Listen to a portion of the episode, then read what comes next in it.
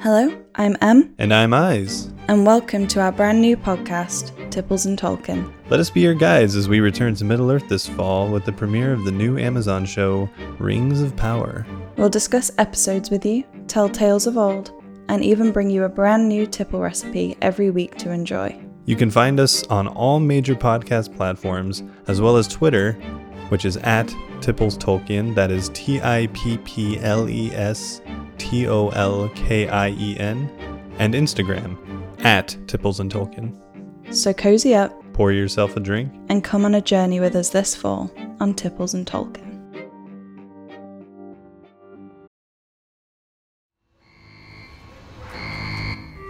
Action stations. Action stations. Set condition one throughout the ship. This is not a drill.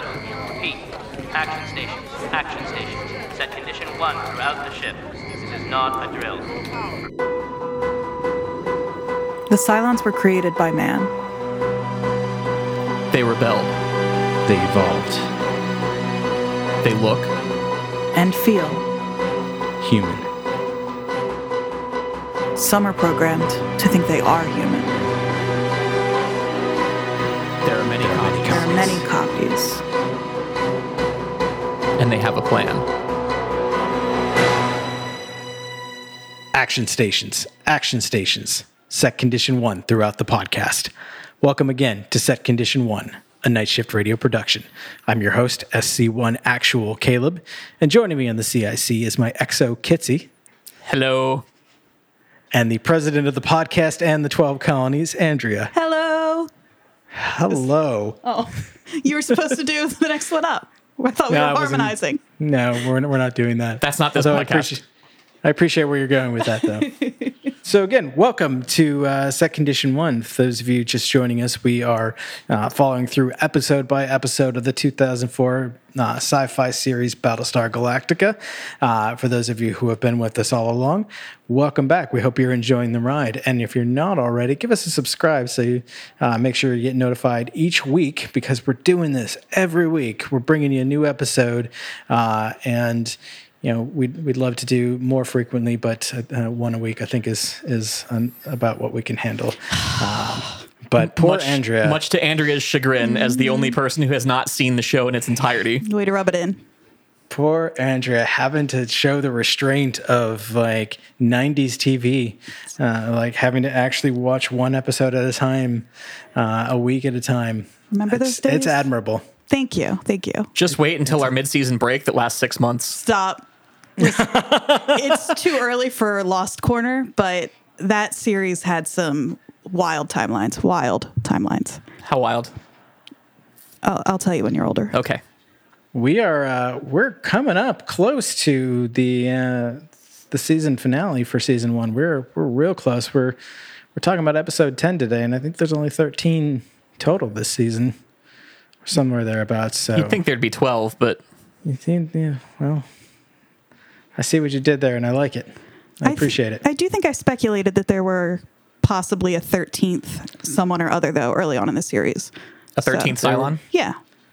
Well, technically there are uh, there's 13 episodes, but the final one is a two-parter, so you could, you Twins. could make the argument that that's 12 episodes, and they just had to split one up. You could also Ah. make the argument that it's 12, uh, 13 because you got 12 colonies of Kobol and then Earth as the 13th colony, Oh, Which, oh, uh, look yeah. at you. I think that was. which is uh, still un, un, unconfirmed at this point, but heavily speculated upon. Well, all that said, previously on Battlestar Galactica. So we're just one crisis after another with this fleet. They, they can't catch a break. And as you probably would imagine would eventually happen, uh, since the, I mean, they're not running on like solar winds out here, uh, fuel is becoming a problem for the fleet. They're running low. Uh, and it's either find some fast uh, or essentially just put down on a planet somewhere and hope. Uh, and so th- this fleet's not ready to, to give up just yet. So we opened on the president giving a, uh, a press conference about this fuel shortage uh, and trying to assure the, uh, the fleet wide media that, you know, it's it's going to be all right. We're going to find fuel, and you know, not finding it isn't an option. Um, but the president's having a, a, a little bit of an issue during this press conference. And Andrea, I wonder if you might want to uh, tell us about that. Snakes. A whole lot of whole lot of snakes. Snakes on a podium. Why'd it have to be snakes? I've had it with these motherfucking snakes. If you think your friend Kitsy didn't make that joke already. this is uh, my personal drinking game where anytime one of you makes a joke that the other one has already made about the thing, I'm going to take a shot. Oh, You're, no. gonna, you're gonna die of alcohol poisoning in 20 minutes. But you yeah. will not make it through an episode. No. but yeah, she's having she's having visions and Snakes on a podium. she's trying to keep her shit together, but what with all the snakes, she has a difficult time. I mean, they're all over her podium. They are all over her lectern and though I'm not like a snake enthusiast in general, um, no. but I learned when I was a child that red and yellow kill a fellow and red and black is a friend of Jack. And at least that snake wasn't poisonous. But she's not Jack. She's Laura Roslin. So it's questionable. That's true. That's true. Also, poisonous or not, I still don't want snakes crawling over my goddamn podium while I'm trying to give a speech. It's a good point. You're right. You're right. Or not a speech, but a press conference. Either one. I mean, I wouldn't want him while I was doing a speech either. I mean, that's fair. There's never a time where I want snakes all over my podium. Um, So yeah, so she has to uh, call it a little bit early on the press conference, and clearly the uh, the the media folks are picking up that something's not quite right here with the president. Uh, but we switched uh, gears immediately to our old friends Boomer and Crashdown uh, in a very familiar uh, situation. Uh, much like when they had to go out searching for water, this time they're searching for Tylium ore, which is the fuel that they refine and use to power all of the ships of the fleet. Uh, and unlike the uh, the search for water, uh, there doesn't seem to be anything impairing them in doing this. They actually managed to find a source of Tylium pretty quickly, but there's a problem. Yeah. when you say there's nothing impairing them, there's nothing impairing them from finding it. Right, and I'm I'm speaking specifically of how um, Boomer essentially was was sabotaging the search for water. Uh, that doesn't seem to be playing a, a role here in the search for fuel. Uh, so she seems to be uh, either not under any directive to stop this, or uh, has gained a, a little bit more uh, degree of control over herself. I do think it's important to point out before we get into the finding of the Tylium that uh, Boomer is giving her boy Crashdown a little bit of a ribbing about, uh, I forget her name, but a minor character I don't think we've even really met yet, uh, being all over him. Davis, Davis. is, uh, yeah. You know, she's, and he's kind of playing off like, nah, no way. And, and we'll talk about that later at the end of the episode, but because it pays off. Yeah, it's another one Yes. of those really nice moments of there's stuff happening when we're not watching these people directly. Their lives are still going on. yeah, this world continues to turn, so to speak, and uh, I appreciate that. Uh, but yeah, as we discover, the uh, Crashdown finds an asteroid that is just full of tylium. They are they are ready to go right in and mine it, uh, and mine the shit out of it. uh, but it turns out the place is lousy with Cylons. It's just just coming out of the woodwork or the the, the rock work. The rock work. yeah, they've got So- a uh, they've got a whole Tylium refinery already uh, constructed on this asteroid, and lots of raiders patrolling it. which Yeah, they move fast. Mm-hmm. Which actually makes me wonder, like, was this something where like they were just quicker than the uh, colonials at seeking out and finding a source of fuel and establishing operations before uh, the the fleet could do it, or uh, was this something where they actually had the foresight, uh, for, forethought, foresight? Uh, foresight. I'm just going to portmanteau it and make it easier. They had the foresight to uh, actually build this base, you know, months in advance before even attacking the colonies. I will say that given that no one saw or heard from the Cylons for 40 years before the uh, before the conflict, they had plenty of time to go and put Tylium refineries all over the goddamn universe uh, That- in in preparation for this very thing. no. there's there's also a uh, a moment later when they're discussing the strategery of this uh, operation that they're going to try to get this Tylium, where uh, someone says, uh, you know, I'm surprised they have a refinery this close from their homeworld. And I want to point out that no one actually knows where that homeworld is, and for all they know, this asteroid is like right next door. I feel like they have a, a vague notion of where the homeworld is because the the space station that they would set for like the armistice talks or whatever uh, every year uh, was theoretically like halfway between the colonies and the Cylon homeworld. So they may not have ever actually been to or know exactly where it is, but I feel like they would have to have some inkling. I always thought it was just kind of in orbit around Caprica, but I could be wrong. Uh, mm, I'll have to go back and, and look again because I don't remember for sure, but I am fairly certain that uh, My memory of it from early on is that it is halfway, but now I'm not sure if that's something y'all told me early on or if that's something I witnessed from the show itself. that that is completely reasonable because I'm fairly certain that I would have at least said it during the uh, the pilot episode.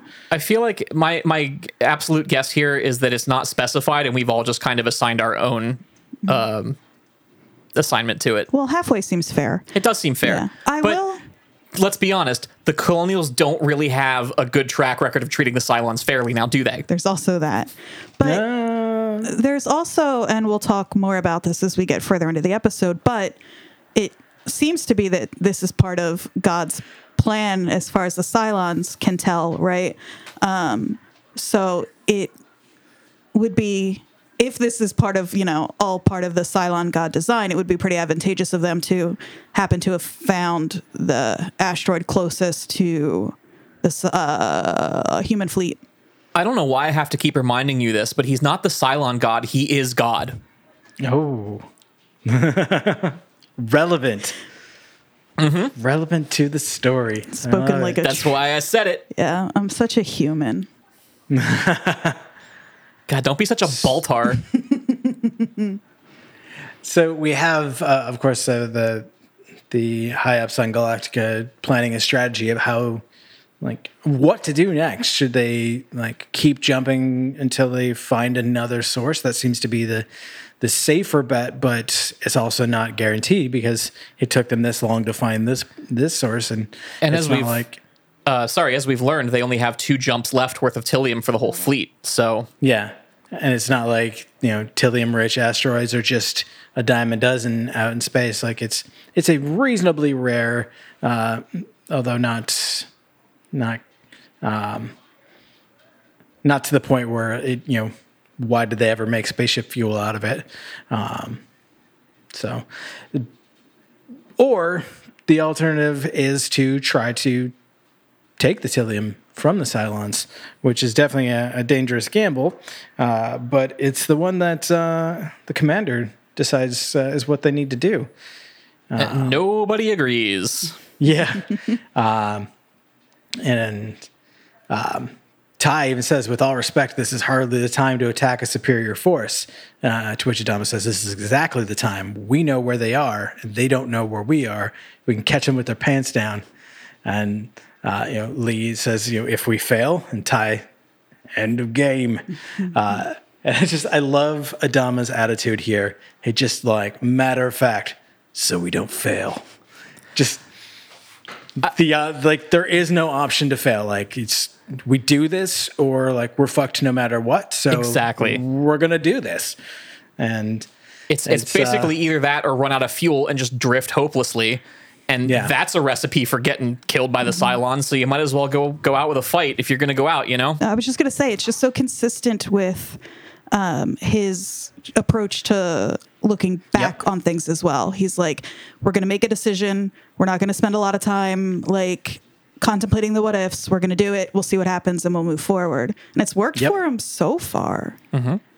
yeah um, and I think it was during the press conference that somebody like asks the, the president like what their alternatives are, and, and you mentioned you know we can you know find the the nearest habitable planet and set down on it, and someone kind of raises the point like we're just gonna like happen to find a habitable planet within our you know jump radius Like, what what are the odds on that? And we know from uh, astronomers here on Earth in current times uh, that the odds aren't necessarily great. like, there are there are planets out there that are Earth-ish, In theory. Earth-esque, Earth-esque in theory, uh, but we have no proof whatsoever that any of them would actually sustain uh, human life, uh, much less uh, just life in general. It's also worth pointing out that in all the jumps that they've done, all the systems they've been to, they haven't once found a habitable planet yet. Yeah, So which not- that- that not- should- I wouldn't put a lot of faith in that plan for two jumps. yeah, that that should should give some sort of uh, hint of the the scope of that problem. And so, yeah, Adama is is he's got it right. Like this has to succeed, uh, and because of the nature of this problem uh, and how risky uh, and you know kind of crazy they have to be to do it. It brings in someone with a particular set of skills to plan the mission. And that's our friend Starbuck. My girl. Much to Colonel Tigh's chagrin. Which I love it. Like Tigh and Lee are both kind of like, I don't know about this. And Adama just says, like, you know, think about it. We're not as crazy as she is. Yeah. well, there's this uh, there's this great exchange too between Tigh and Starbuck, where Tigh's like, "Remind me again, what year did you graduate from war college?" Uh, to which she responds with, "Oh, married life not working out well for you, Tigh." and gives him a little wink. She's such a scamp. God, I love her. So sassy. I can't remember if it's before or after this. I think it's after this this planning session where uh, Starbucks in the gym working on her leg presses because her knees still not great yeah. uh, after her little encounter on the moon, and uh, you know she's determined to be to lead this mission. Um, you know she she wants to be out there, and Commander Adama comes in and, and basically tells you you're you're not ready, you're not strong enough, you're you're sitting this one out because you, you're not going to make it. And she disagrees, and so he puts some more weight on the leg press and is talking about how you know you've got to pull six G's to make a you know a turn in combat and you've got to hold it for 10 seconds and she's you know he puts all this weight on the leg press and she's struggling to hold it he starts counting down slowly and gets about halfway through the countdown before she gives in and, and buckles to which he replies or to which he, he states that was only three g's you're not ready and she knows he's right It's tough love. Mm-hmm. The commander is not he's not mincing words. He gives her the chance to like prove me wrong, but like I know you're not ready, and I know that that's hard for you to hear. Mm-hmm. Well, and it's not, this is the first episode where it's occurred to me. It's not just that it's tough love. I mean, it certainly is that. But it has just occurred to me this week that it feels to me as if maybe he has his eye on her to be the like, uh, the one to follow in his footsteps. Um, bringing her into the the war room or whatever, and when he says she says something about not signing up for the responsibility, and he's kind of like, "Well, it's not really up to you or me." You kind of get the Cylons didn't ask us or d- yeah. Yeah. didn't ask us what we wanted yeah. Yeah. and he didn't he doesn't strike me as the person who would have been kind of champing at the bit to get out from behind his viper raptor Viper. viper um, well he- back in his younger days either he even says, you know, it was a hard transition for him to make, being the one that wasn't in the Viper and having to be um, in that in that command room. And I I, mm-hmm. I think that there's a, a scene later that really plays out to that where they're hearing their plan not quite going as expected, and, and you're just hearing the screams of the pilots getting shot down mm-hmm. over the radio, and they're all just kind of sitting around the table like there's literally nothing we can do. We just have to st- stand here and listen to it and, and hope that that our plan works and mm-hmm. th- I can't imagine how difficult that would have to be, knowing that like your plan that you came up with and you're in charge of, and there's people out there dying, and you're hearing their screams over the radio, and you can't do anything to help them. Yeah, Yep. that- that's a tough scene to to watch mm-hmm. There is something really cool though about seeing Starbuck in that position though, like standing around the the uh, the war room table as they're moving the, the pieces around to show the location of the fighters and whatnot. And you know she's there like gritting her jaw and like you know, in just like holding her breath in anticipation, but she's there in like full uniform as though she belongs in the CIC. And like you're used to this like swaggering, shit talking, cocky pilot uh, in her flight suit, and you know she's at home in the in the Viper cockpit. But then there she is, like coming out like a an, an officer, like a leader.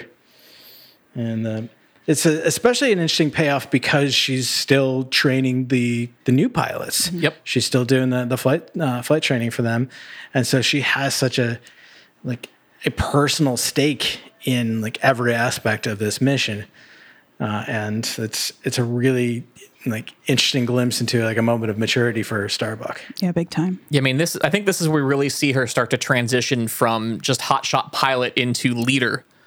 Yeah. and and she's putting on those leadership pants for the kind of the first time, and is it's a little uncomfortable at first. You know, you got to get used to it. Um, Yeah, and I for think sure. I think she's struggling with it.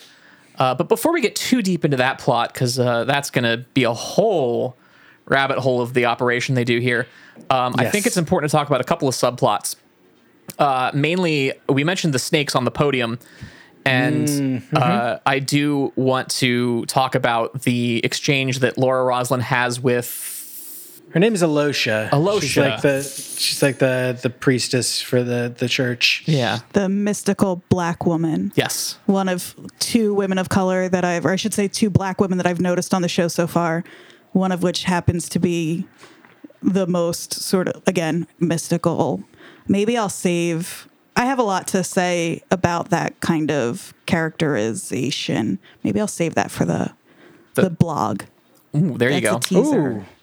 Uh, we've we've been introduced to her in the past episode. She gave the uh, the eulogy, so to speak, at the the first big funeral that they had, the one where uh, Adama drops the bombshell about um, about Earth, and so we have a sense that either she was maybe like higher up in the church order to begin with, or she just happens to be like essentially the the ranking like priest of the of the lords of Kobol uh, here amongst the fleet. So she has kind of a, a position of of power and influence that way. So she is taking time as like a spiritual advisor for uh, for Roslin, who tells uh, Elosha about the uh, um, taking the chamalla extract and how it's created these visions. And Elosha like asks like what like what kinds of things are you seeing? And she tells her about the the dreams about Leoben and how those were you know prescient and uh, kind of gave a, a glimpse into the the events that were going to happen. And then she talks about the snakes, and Elosha gets like suspicious. She's like, "How many snakes?" She's like, "I don't know, about a dozen." and of course, she's like, "You're okay. You read Pythia, and you're fucking with me." And uh, Roslin's like, "I don't, I don't know what you're talking about. Like, who is that?"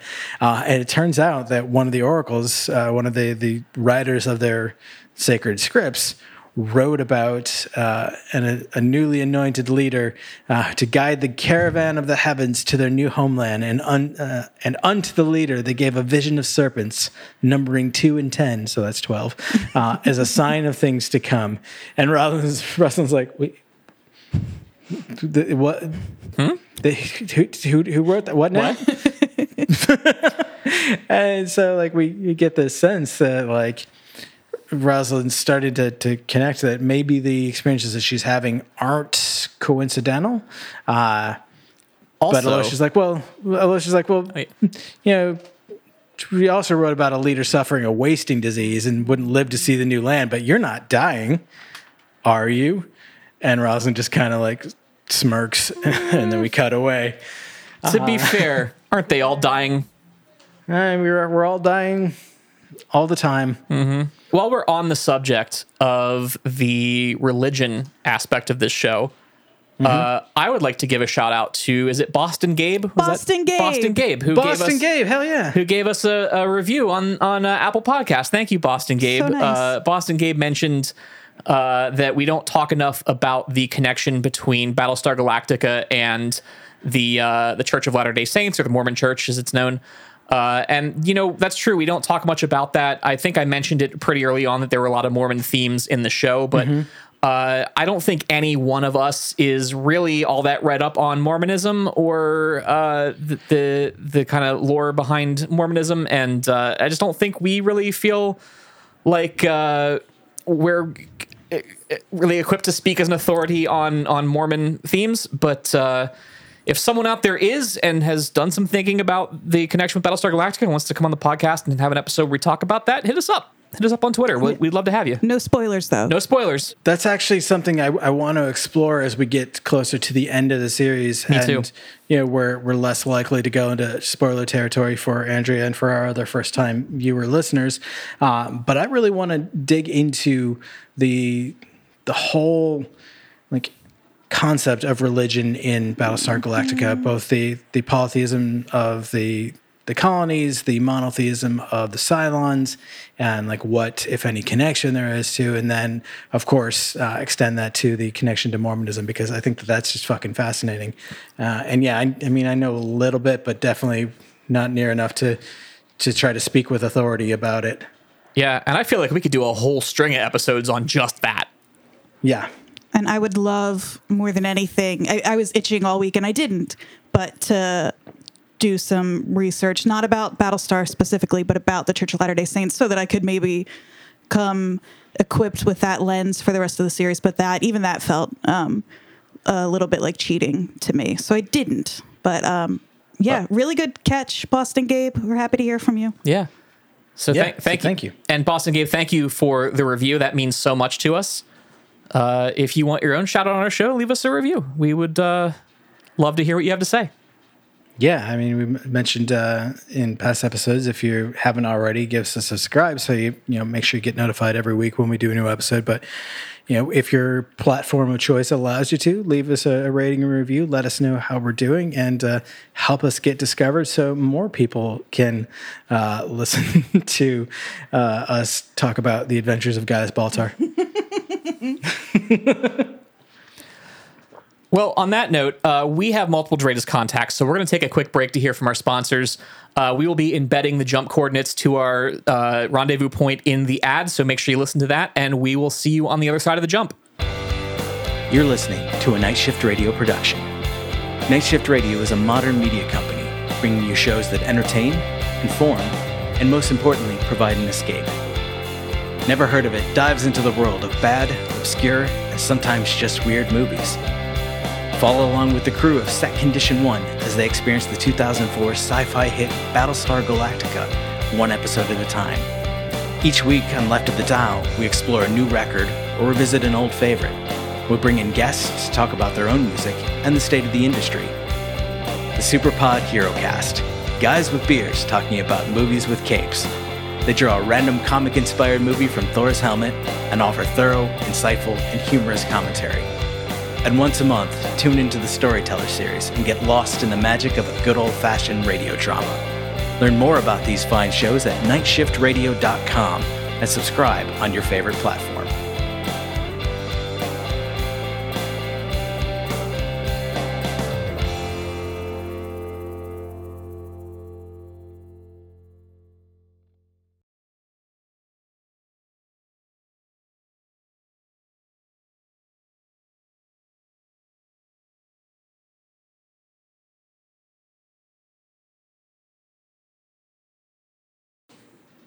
Jump complete. Are all listeners accounted for?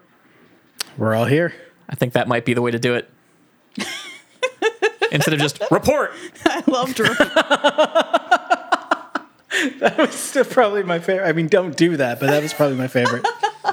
I just love that no one knew what to do with that. I was just like, what? report. Mr. Gaeta, report. We can't drink salt water. That's that's the problem. We don't have a Mr. Gaeta. That's true. So we don't have a Gaeta to tell uh, to do something to have him then follow up and tell Dee to do. Yeah. Mr. Gaeta, tell the fighters to turn around. Uh, do you turn tell the fighter to turn around? Hey, fighters, turn around. like, are we really? Are we in the podcast now, or are we still waiting to come back? I'm, I'm not sure. Oh, no one really knows. Okay. Uh, it, it brings to mind an episode of uh, Star Trek The Next Generation uh, where the, the Borg have invaded the, the ship, and Picard uh, gives an order to Worf, who then gives the order to one of his security personnel, who goes and gets the shit kicked out of him by the Borg. like, that's how chain of command works. Yep. it's like the the moment that I saw you know, Tigh or Adama or whatever tell Gaeta to do something, and Gaeta radio from the war room to the CIC to to Dee to do the thing, and then Dee relays to the fighters, and that's all I could think of. It's like, yep, there's that there's that chain of command. Very Now good. it's it, it, it is interesting. Um, I've never really done a lot of study of naval operations and how things work on naval ships, but uh, you'll find most uh, military-based space uh, sci-fi science fiction does base uh, things heavily on the Navy. And I recently watched uh, Tom Hanks' new movie on Apple TV Plus, Greyhound, and I promise you this is going to tie in. Okay. Uh, I am going somewhere with this. Uh, it's a fantastic movie. If you like Tom Hanks, you're going to love it. Um, this is our Dead Eyes crossover. it's a extremely stressful movie. Uh, but there, the the thing to to know is that you've got uh, Tom Hanks as the captain of this uh, this battleship that is escorting a uh, convoy across the Atlantic uh, in World War II, and he's got uh, he's up in the bridge where he's got his you know officers around him and someone steering the ship and all that, and then you have um, you have someone down in the sonar room, and that person is relaying uh, the sonar readings to a person up on the bridge, who's then relaying them to the captain. Uh, Likewise, you have the uh, the XO down in the CIC. See where all these terms come from? They're naval. Uh, You have the XO down in the CIC of the ship, planning, you know, plotting and planning where all the positions of the ships are, and that that XO has a officer whose sole job is to communicate to that communicator on the bridge, who then communicates to the captain. So uh, it's you know the the it seems kind of silly in a in Battlestar Galactica where you could like especially because most of the time they're all in the same room. Uh, Yeah. But there is precedent for that. That is how those operations actually worked, where you'd have an Well- officer whose whose sole duty was to relay orders and information from one group of people to another group of people via another officer whose sole duty was to do that. Yep. And in this case, they actually are are situated like that with the um, the officers being in the war room, which is separate and distinct from the CIC. So in this case, Gaeta radioing to Dee uh, rather than someone just saying Dee, do this. Yeah. uh, it, it makes sense. It does, and and it does make sense because Dee is then like her job is basically to communicate to the pilots, to and from the pilots. Yep. Gaeta's job is to communicate to and from the officers, and so Yes. it, it's it seems silly, but it actually does make a lot of sense. And uh, also watch Greyhound; it's very good. What doesn't make a lot of sense is that the Galactica is involved in this mission. They they jump into like just close enough to being in range of their fighters without ideally uh, having to engage at all with the Cylons directly. Uh, but every one of the most important people in the leadership of this fleet is present on that ship, which seems a little bit uh, poorly thought out in the sense that like potentially the Galactica could get destroyed in this fight, and there's the entire like there's the entire military presence gone, uh, but also the president and her top scientific advisor, because Baltar's also there. They're they're all right there. Like that's that's kind of a, a chain of command no no. Yeah, one nuke could take out pretty much everybody that's running the show. And like who do you got left? Billy. Billy Ray Cylon. Where was he this week? You ever notice how we never see Billy and the Cylons in the same room? Huh.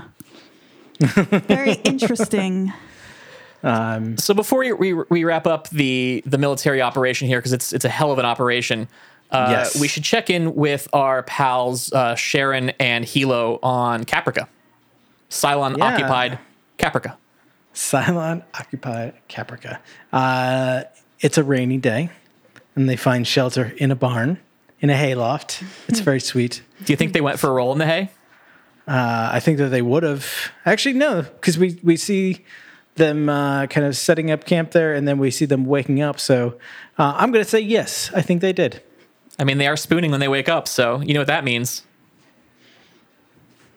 They were spooning, Yes, presumably while they slept. yes, correct. Um, but we see that uh, they, you know, they they wake up, they they go to have some some food, and it's uh, some canned goods and some peanut butter. You know, all of the, uh, the those high flavor, high quality uh, staples of your on the run diet. Some chili, some beans. You and I have been on tour. You know what that diet's like. Yeah. they're they're scrounging beef jerky and, and Gatorade from the, uh, the the closest gas station, closest Tylium station. But yeah, so we see uh, Helo's trying to, to prepare a meal of sorts, and uh, Sharon's not looking so good. And uh, we think that maybe she hasn't been taking her anti radiation meds, which is kind of important to do when you're on a planet that's been nuked straight to hell. I mean, yeah, I guess. full of the radiation.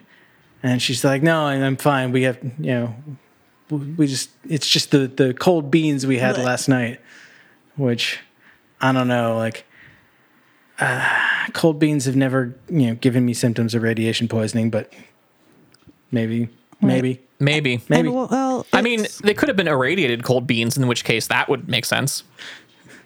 I mean, would the radiation not have maybe warmed them up a little? Not necessarily. It's a, it's a thought. I think that's how microwaves work. That's exactly how microwaves well, work. It's oh. yes and no. Yes and no. So Helo thinks though that that it's radiation poisoning.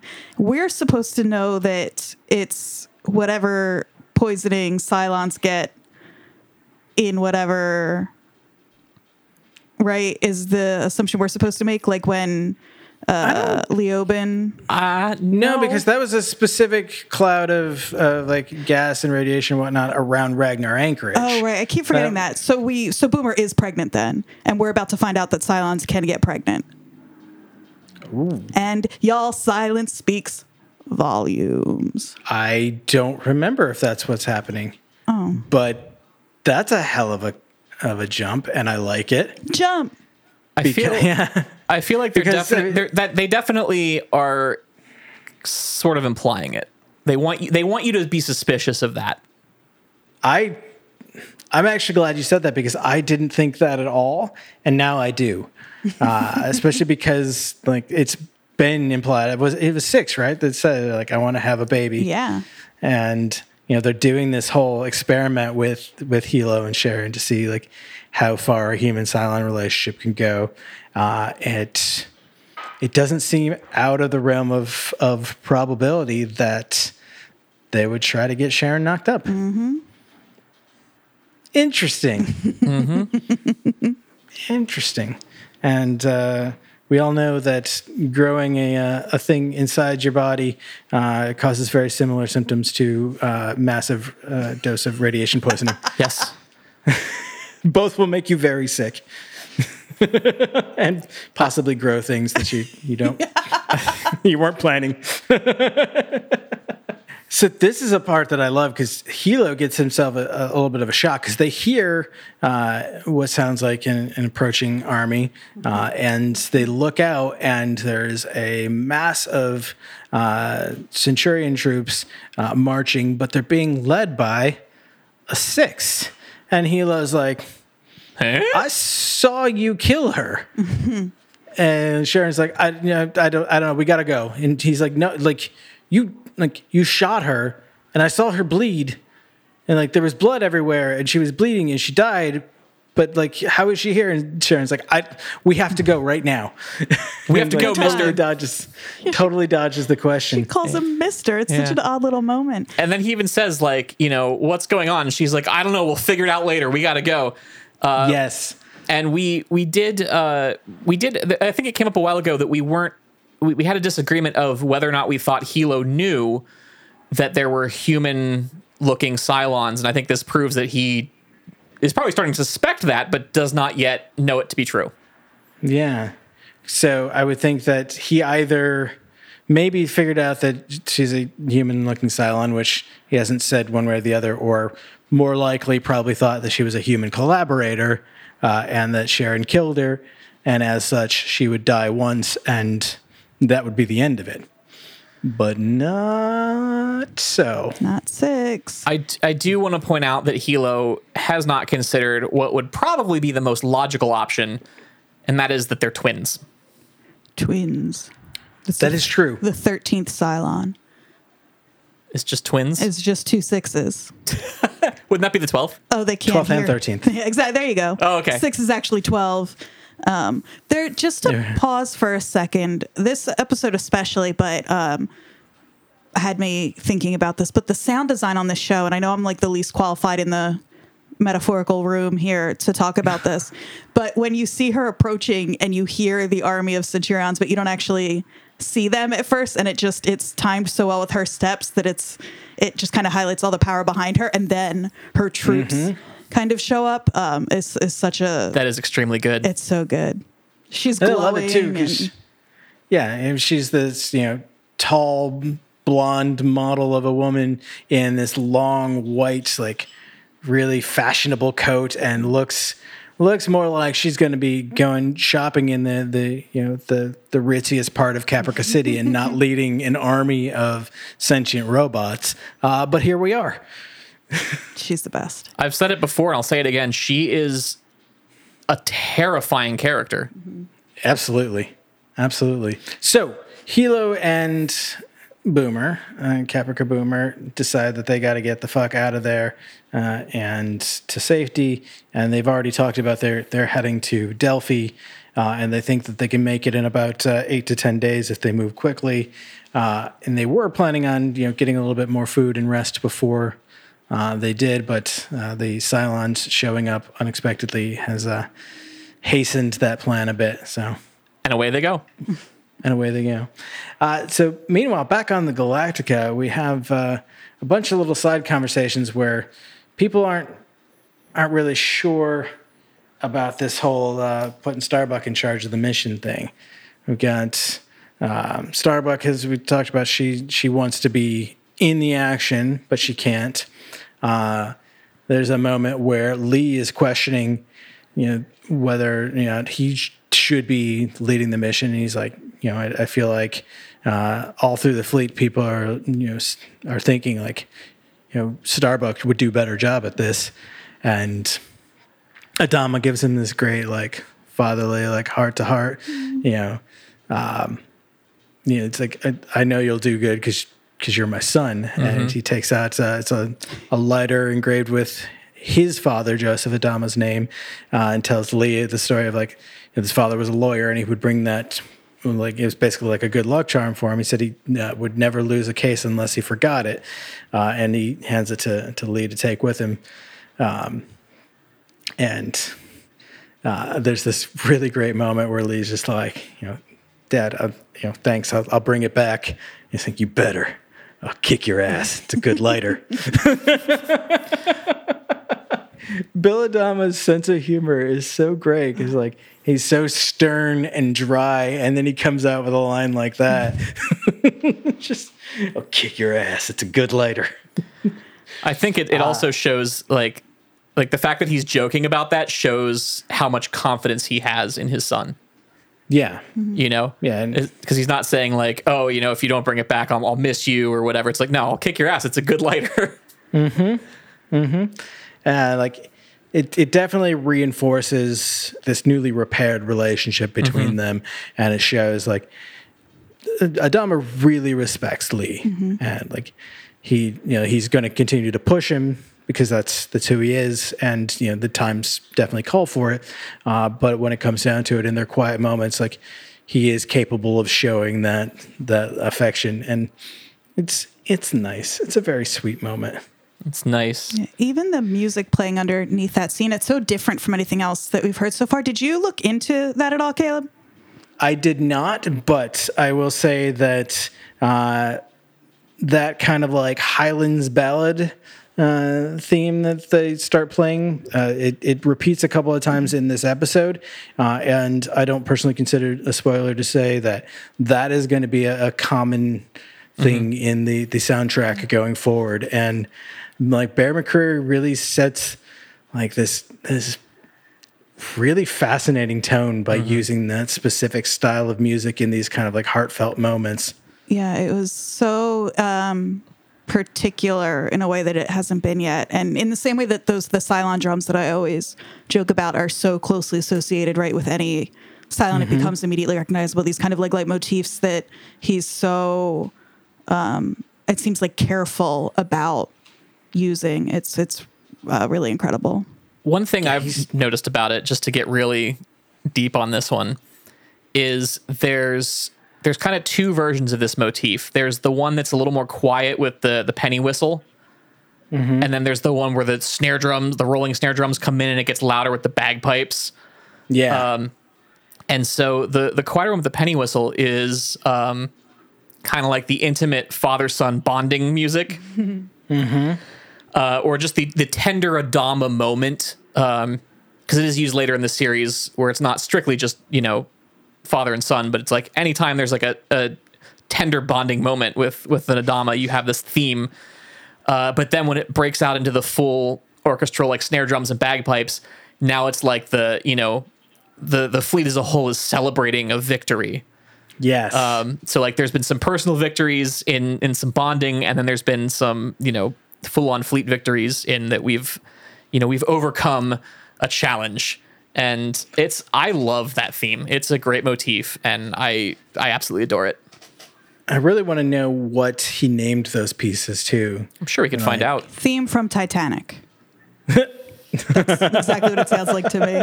It is very Titanic esque, yes. yes. It's interesting though that contrast that you're drawing because we talk a lot about how so much of the conflict and stuff that comes up on the show is the personal versus the professional, right? Ty names it explicitly, and we talk a lot about um, father and son Adama, you know, reconciling their, as we were just talking about, their father son relationship in the wake of being these two high ranking officials in the war.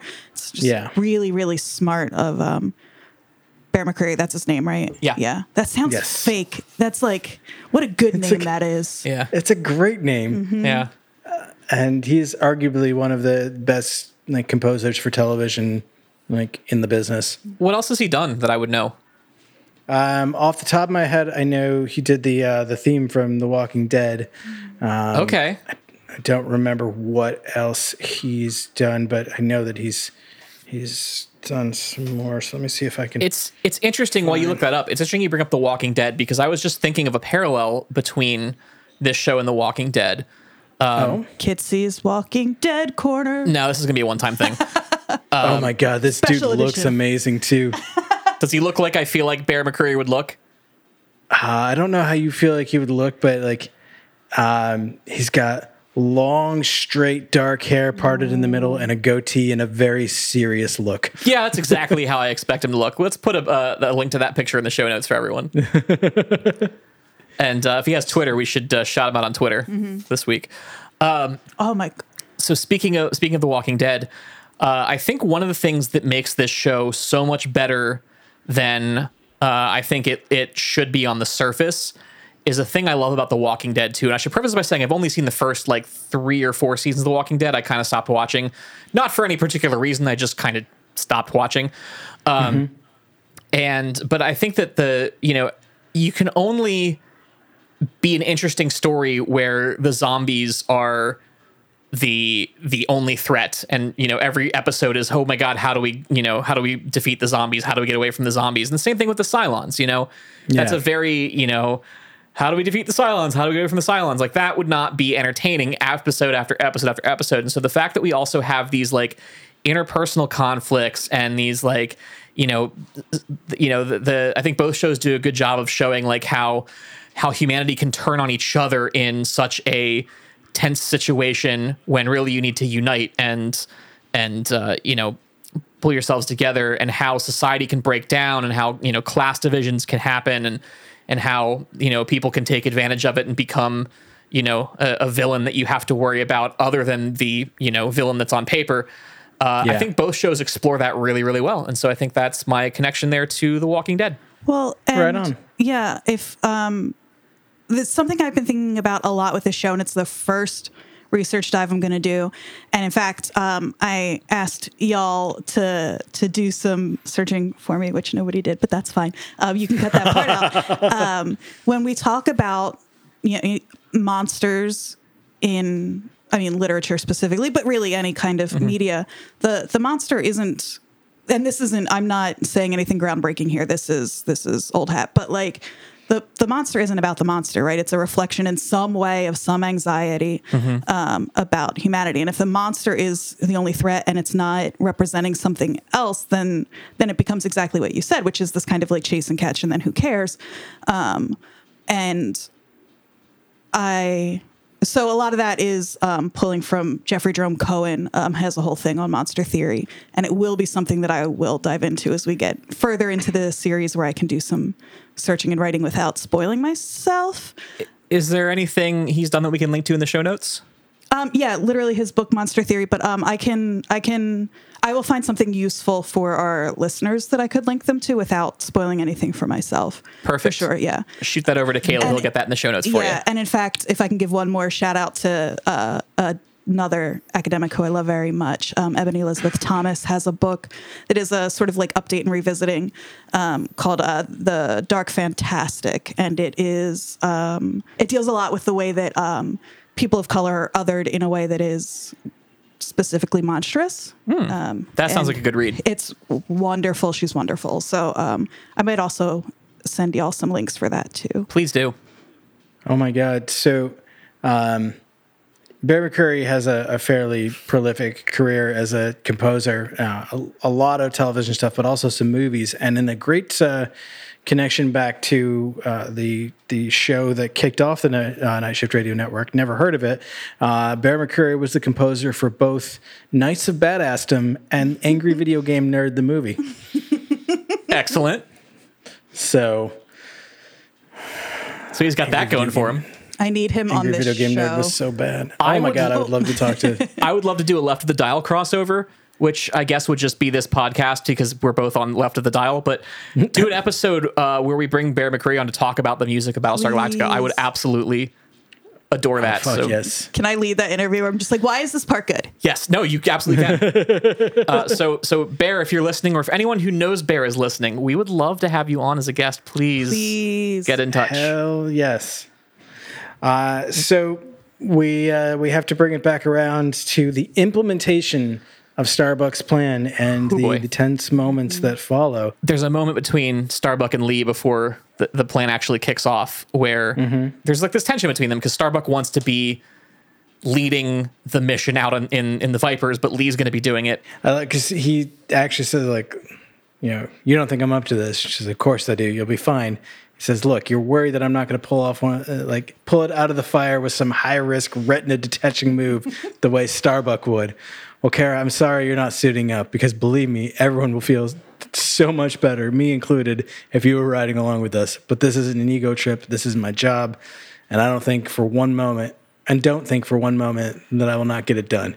And she just says, "I hope so, because we got one shot. Don't frack it, Yep. frack it up by, don't frack it up by overthinking." Yep. And like it's you know a very like Starbuck and Lee exchange where like you know there's like respect there, but there's some jabs too. There is, and I, but I think it's important to point that out because it does pay off at the end. There's one Yeah. more moment that I think we've skipped over, and it's how much of this hinges on. We would never skip over a moment in the show. I, I think it's uh, how much of this hinges on whether or not Gaius Baltar has located oh yes, yes, yes, yes. the right. Uh, why can I think of the word? the the the the retaining tanks of the Tylium refinery or whatever. Yeah, yeah, yeah. because because that's the that's the, the goal of the mission here is they're gonna dupe the Cylons and they're gonna get in there and they're gonna blow up the refinery. So the Cylons go "Ah," and run away home and then they take it over. Um, and so to do that, they're asking Baltar uh, about you know, hey, you know, you're the smart PhD guy. Tell us about how Tylium refineries work. And he's like, I don't fucking know. Yeah, it's uh, another sort of come to, I guess not come to Jesus, but um, it's, you know, Baltar seeking advice from Six and Six pointing him um, in the direction she always points him, which is toward God. And she tells him, you have to accept God's love and open his heart, open your heart to him. Um, and Gaius can't do that, so he takes a sort of blind stab, or so he thinks anyway, um, at some random spot on the planet, and then It's an asteroid. whatever. Aren't- What's what's an asteroid if not just a tiny planet? Don't make me call Neil deGrasse Tyson. I wish you would. I wish I would too. I wish I could. so it's mission time on the Battlestar Galactica. And they have this elaborate plan that Starbuck has dreamed up uh, that they previously discussed. And what they're doing is they have a few civilian freighters jump in to on one side of the asteroid, and they're going to uh, purposefully break radio Cylons in the way that the silence can hear them and say, "Oh, hey, we found an asteroid with tylium. Let's go get that tylium." Ah. And the idea is that the Cylons will hear that and go, "I don't think so, Mister," and send all their raiders after the, the civilian freighters. And while they're doing that, Galactic is going to jump in on the other side and be like, "Hey, hey, hey, we're here!" And they're going to sneak in with their Vipers and take out, boo, boo, boo, take out the uh, the refinery. Sounds like a good plan, right? Sounds like a great plan. Well, here's the problem. Once Galactica jumps in and, and uh, launches the fighters headed towards the uh, the asteroid, they find out that uh, the Cylons have more raiders. And now those raiders are coming towards them, and they're outnumbered. What is it, like ten to one? Uh, five to one. Five to one? 50, 50 Raiders, so we can assume that Strike Force One was 10, 10 Vipers. Ten Vipers. Those raiders are all headed towards the Galactica, and I think uh, it's Baltar even says like, "When do we uh, when do we launch the reserve Vipers?" And Adama says, "Everything we have is in the air. Like that's it. There are no reserves." Which uh, ten Vipers seems like not that many Vipers, don't you think? Yeah, I mean they've definitely had some losses, but we knew that they had at least uh, twenty one pilots, and I think it was uh, forty Vipers at, Yeah. at one point. So the the Vipers engage the Raider. The one group of Raiders, uh, the other group of Raiders is still heading for the uh, civil, civilian uh, ships. The there's a couple losses of Vipers. They're not doing too well, and they give the order to retreat. As they're retreating, the Raiders flying after the civilian fleet uh, seize the opportunity to flip around and go after Galactica because this could be their chance to take out the Galactica. So they spin around. They're heading towards the Galactica, and everyone on the on the uh, in this on the the war room there is kind of getting nervous. You know, President Roslin's there and Baltar's there, and they're just like, "Uh, wh- what are we gonna do?" And Starbuck quietly walks around to Gaeta and just kind of sidles up next to him and very quietly says, uh, "You know, tell Dee to." Uh, get on a scrambled channel and uh, inform Apollo that the back door is open. And as the raiders fly away from the civilian freighters, uh, we see a shipping container like structure break off of one of them, and hidden inside, what do we see? The rest of the Vipers. Oh, and that's where Lee is. Because if you didn't notice, he wasn't in that strike force. That's He true. was hiding in a shipping container like a true hero. I want to take a moment just to acknowledge some of the call signs from these two strike forces. Yes. Uh, we have, we of course had our buddies Hot Dog and Crashdown that we're uh, familiar with, and you know Apollo and Kat. Uh, but there was Chuckles, uh, also from the R.I.P. from- yeah, Chuckles. R.I.P. Chuckles. Uh, Fireball, R.I.P. Fireball, who uh, lived up to his name. I feel like it's a bad name for a pilot. Crash down. Crashdown is also a bad name for a pilot, but Fireball's somehow even worse. Deadbolt, which Again. is a, it's a little rough. Uh, but I think possibly my favorite uh, was Stepchild. Is that person a ginger? Who was it? Now, hold on. Is that it just in the script, or did they mention that person in the the the show? Because I didn't catch that. I don't think they ever actually call her by her call sign, but it's in the uh, it's in the script here. But it's it was also in the captioning, which is how I caught Ah, it. She's the one who's like says like they're jamming the guidance systems when they try to launch the missiles at the uh, refined uh, Tylium storage, and the the missiles go wide and like never hit their target. Uh, but yeah, that was call sign stepchild. and I just it, it was in the middle of this like super tense like action sequence, and I just see that in the captioning on my screen, and I just started laughing. Good. That's pretty great. Uh, so the Raiders had uh, the Raiders heading for the colonial uh, or the the civilian freighters had just uh, did a 180, and actually I do want to talk about this 180 that they do uh, because one of my pet peeves with space combat in general in most science fiction shows is that every ship always approaches every other ship on the same plane right? Mm-hmm. Like they're always facing the same direction the same upright. They're moving in the same you know typically two-dimensional space and they'll go up and down but it's like you know it, it's like an, an, an air dogfight would be on earth where you Yeah. have a definite up and down. And Yeah. space doesn't work like that, you know, but you see ships always jump in, you know, on the same plane. And like realistically, what you would have is you'd have like the colonial fleet, and then the Cylons would jump in on like a 90 degree plane to that and be like, hey, we're here. We came from this way. And the fact that like everything is always on that same plane is, you know, I, I get that visually it makes it look less chaotic, but you know, you, you have three dimensions to work with. Use them. And what I love about this particular about face is that um, those Cylons that flip around do so in a way that they're now flying quote unquote upside down from everyone else, and they're just cruising like that because there is no up or down in space. I love like that's another one of just the little touches of this show that I, I really appreciate. And like the way that the Vipers maneuver in 3D space uh, is so like, you know, they'll they'll they'll turn on a, a, a hairpin, uh, but like they'll flip completely upside down, they'll spin around, like they'll, they'll go in every direction Yeah. and like it's really neat because usually ships in space are like oddly kind of lumbering and clunky. Mm-hmm. You know, I, I love and I love that the you know the physics of that is is kind of accurate too. I wouldn't say it's 100 percent accurate, but like you'll see a Viper do a 180 flip and it's still moving in the same direction it was before. It's just now backwards, and then it hits the thrusters and goes the other way, and that's exactly how like orbital mechanics works. Orbital mechanics isn't the right word it's not orbiting anything, but you know what I mean. Um, you know, if you've ever played Kerbal Space Program, which if you haven't, I suggest Yes. I suggest that you do. But that's exactly that was coming. Like that's exactly if you rotate your ship, you're still going the direction you were going. You still have that momentum. And Mm-hmm. I think this show, more than most other space battle shows I've seen, uh, does a really good job of exploring that mechanic. Yeah. Well, I mean, to be fair, it's really hard to get the cameras set up in space in such a way to get the coverage you need. So I That's don't true, know. that's true, that's true. Why Battlestar is uh, Well, you'll notice a lot of times they'll have like they have a hard time catching the action. That's why you'll see like the camera like the cameras pan kind of wildly and they'll zoom in really quick sometimes. It's because the cameramen are just trying so hard to keep up with the action. if you look really closely, sometimes you can see a boom might kind of drift down in, but they Yeah. got the shot they needed, so they leave it. yeah. But it, it like it very much it, it plays off these these ships as being like nimble, but it also like kind of keeps your mind focused on the fact that like there there wouldn't be any like wind resistance or drag in mm-hmm. space that would like you know stop them from doing all these ridiculously like tight fast maneuvers. And I love that they they this show unlike most understands and acknowledges that's how space would work.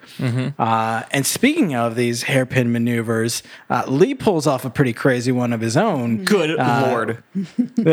when he, uh, you know, in trying to, to get away from the uh, the the flak cannons that are uh, trying to uh, take them down, uh, he sees the conveyor tunnel that the ore is being moved through, and decides, "Fuck it, I'm gonna fly through this and see if I can get uh, closer to."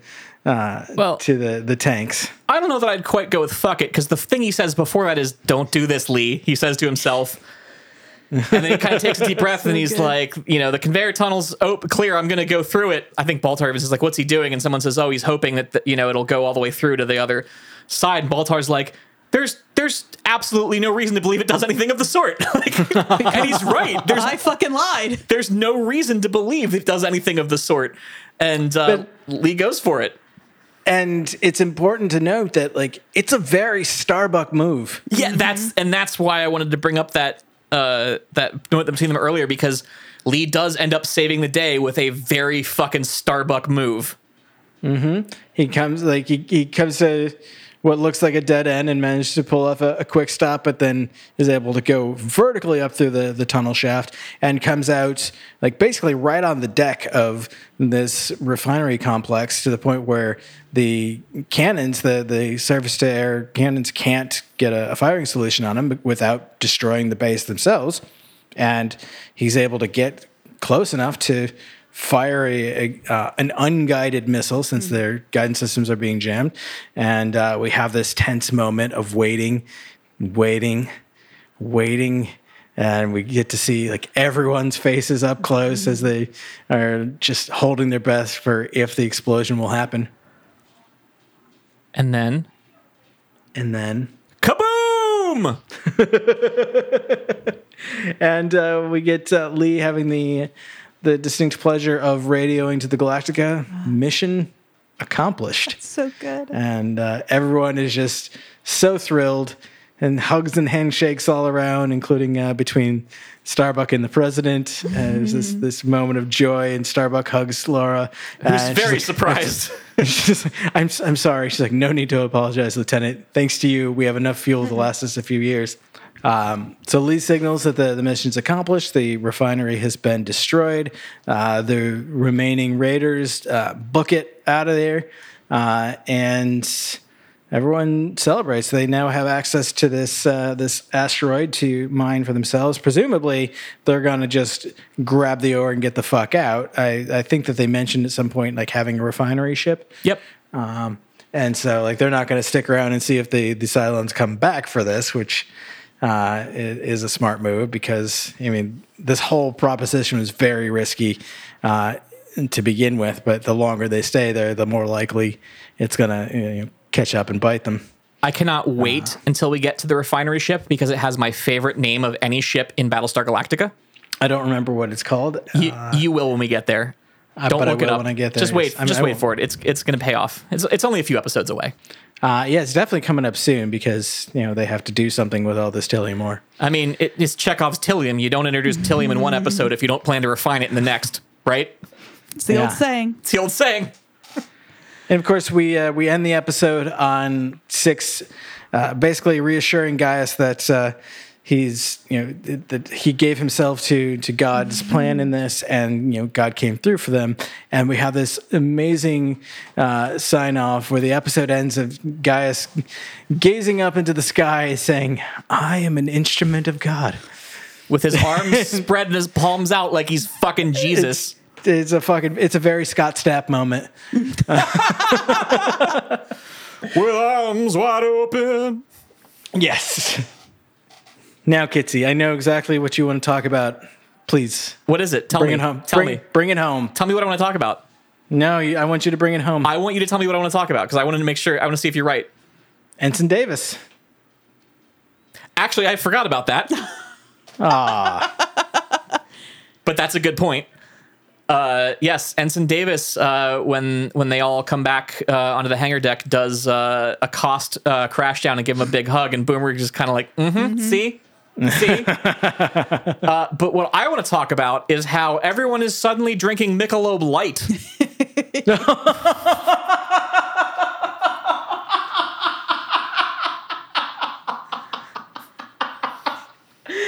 Oh my god. It's like what is it? Is it actually champagne? Is it beer? Like It's it's the well, I was gonna say it's the champagne of beers, but that's not Michelob Light. Whatever it is, it's all over the hangar deck now. yes, they do spray it everywhere. Uh, but as Andrea pointed out, it's like they're in beer bottles, but with a very elongated neck. Yeah. Uh, and it's it's. I wonder if that's another one of those things where it's like just weird the things they choose to make it slightly different. uh, which begs the question: Why didn't they make the bottles octagonal? yeah. Ooh. They'd stack better. They right? would stack better. They would. But yeah, because it like it's smaller than a regular wine bottle, but longer than a beer bottle, and it's that like kind of amber and sparkling color. So like it could be, it could be anything. It could be nothing. It could be like nothing we have. It's the champagne of beers. I'm sure of it. It's, I think it's Boone's Farm. It's just in special bottles. Oh, okay. It's, uh, it's yeah. Mad Dog 2020. It's just in really fancy bottles. they don't have forties, uh, but they still have uh, malt liquors. Of course. Well, it's it, it's still a 40, but it's it's like a different measurement. It's like 40 JPs, but but JPs are huge, so it's not definitely not bad. Uh, it's like forty milli JPs Yeah, 40 MJPs. and JPs. and so, with all that, Andrea, you know what time it is.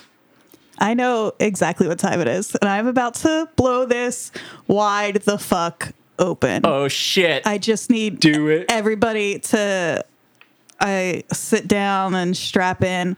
I am 100% certain that Apollo is a Cylon. They gave it to us so clearly this episode. Um, we have not mentioned, I don't think by name, that uh, Helo and um, Boomer are trying to get to Delphi yes. and we know that this uh, show is very in conversation with uh, Greek mythology. And who's at Delphi? The so it's the Oracle at Delphi, right? Or the Oracle at Delphi. I'll often hear whatever. yeah. That's Pythia. She's the Oracle at Delphi or Delphi. Go on. And what temple is at Delphi? Temple of Apollo. That's interesting. That's interesting. Um, a counterpoint. if Apollo is a Cylon, Uh-huh. does that not mean Commander Adama has to be a Cylon as well? I don't think so. Well, there are a couple of things. I mean, possibly. Um, we're about to find out if Cylons can get pregnant. okay. Yes, but I also know that I, I'm going to assume that Bill Adama remembers Lee being born. Adama could also be a Cylon. Yeah, I think it could go either way. Okay. Okay. okay. I'm not weighing in the. I have put Apollo firmly in the column of yes, Cylon. Adama. Okay. I am. Um, I'm open to possibilities. I- I would like to hear you explain to me how Lee could be a Cylon if Bill is not. Um, Well, okay, so Lee could be half Cylon, right? If, Okay. If uh, Okay, half Cylon. If Lee's mom, um, we don't know. Well, there are plenty of ways. Actually, Lee could be adopted. L- Adama might not know. Here's so here's something. Uh, Switched at birth in Caprica General. yeah, exactly. So, well, one of my one of the first things that kind of got me like down this rabbit hole, which led me to this is how I know Apollo's a Cylon, is um, Roslin's uh, vision of the snakes, and then so she sees two and ten, and then in that little vision, the or not vision, the when Baltar's visiting with six in his mind, she points him in the direction of actually the snakes are the vipers, right? The two and ten vipers. So it's really um As in, like, the Viper attack ships? yeah, are the 12 snakes um, that are are sort of analogous to, or the snakes that um, Roslin saw were symbolic of the actual the the 12 that the um, prophecy is is um, whatevering.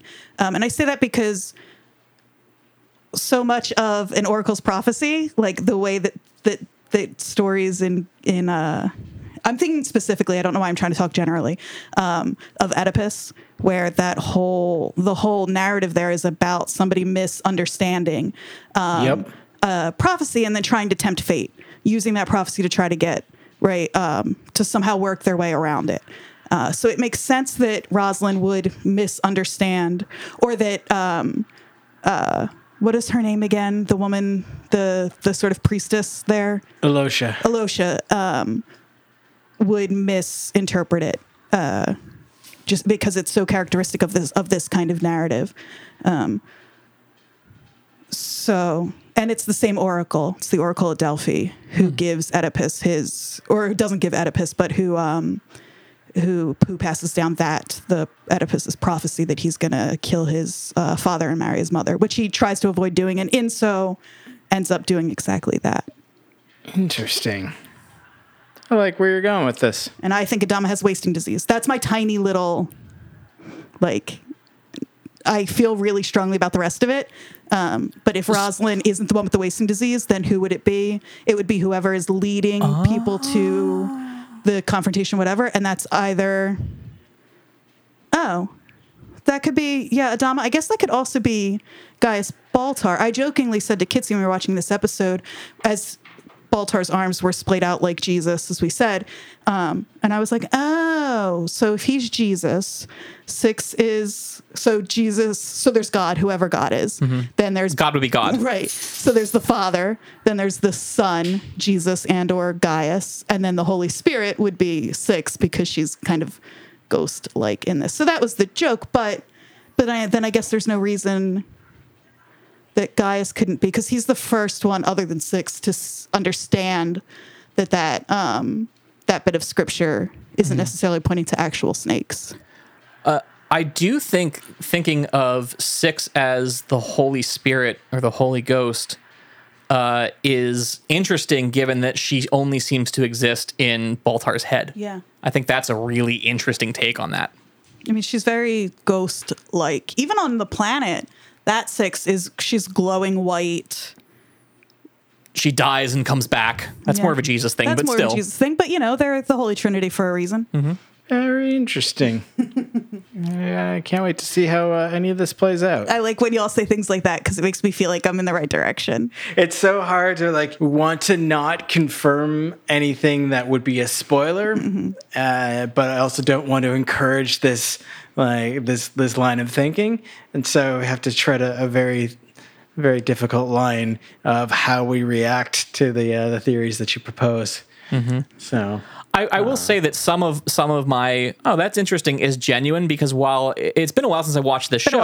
Sorry, so, I'm so sorry. while I uh, while I un- I remember the the overall plot of the show, a lot of the specifics uh, are not readily in my Mm-hmm. memory, um, and so you know s- some of this is like oh I, you know uh, that could be I hadn't really thought of that like it's. Uh, And I, well, I mean, y'all do kind of react that way to every theory that I do spit out, and I've spit out a few, so that doesn't actually. now that's interesting. again, without confirming or denying any of them, I, I am genuinely intrigued by the the places your brain goes Yes. as you're walking through this show. So uh, I actually, yeah, my my reactions are one hundred percent uh, genuine there. Uh, but Kitsy, you know, if you can't remember the details of a show you watched, life hack, watch it again. Well, Caleb, uh, good news. That's exactly what I'm doing. you figured out the life hack. I did. Well, I they don't call me life hack for nothing. Hey, Kitsy, can you offer a life hack to our listeners if they'd like to catch us next week?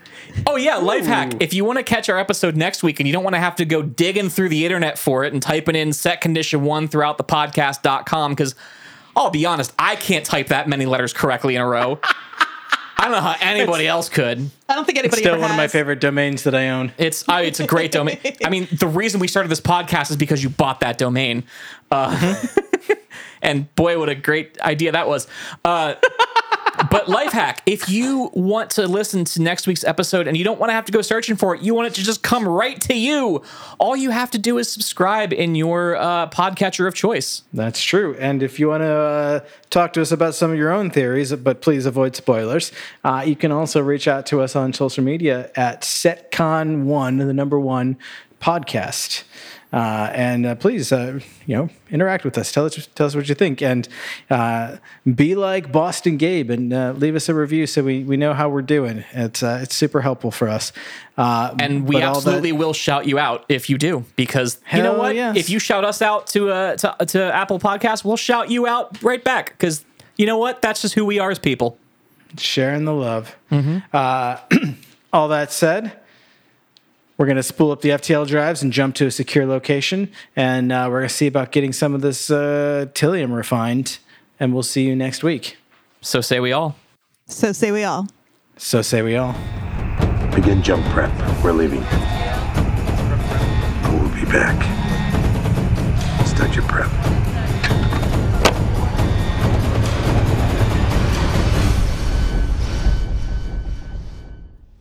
Set Condition 1 is a night shift radio production. Visit nightshiftradio.com for more information.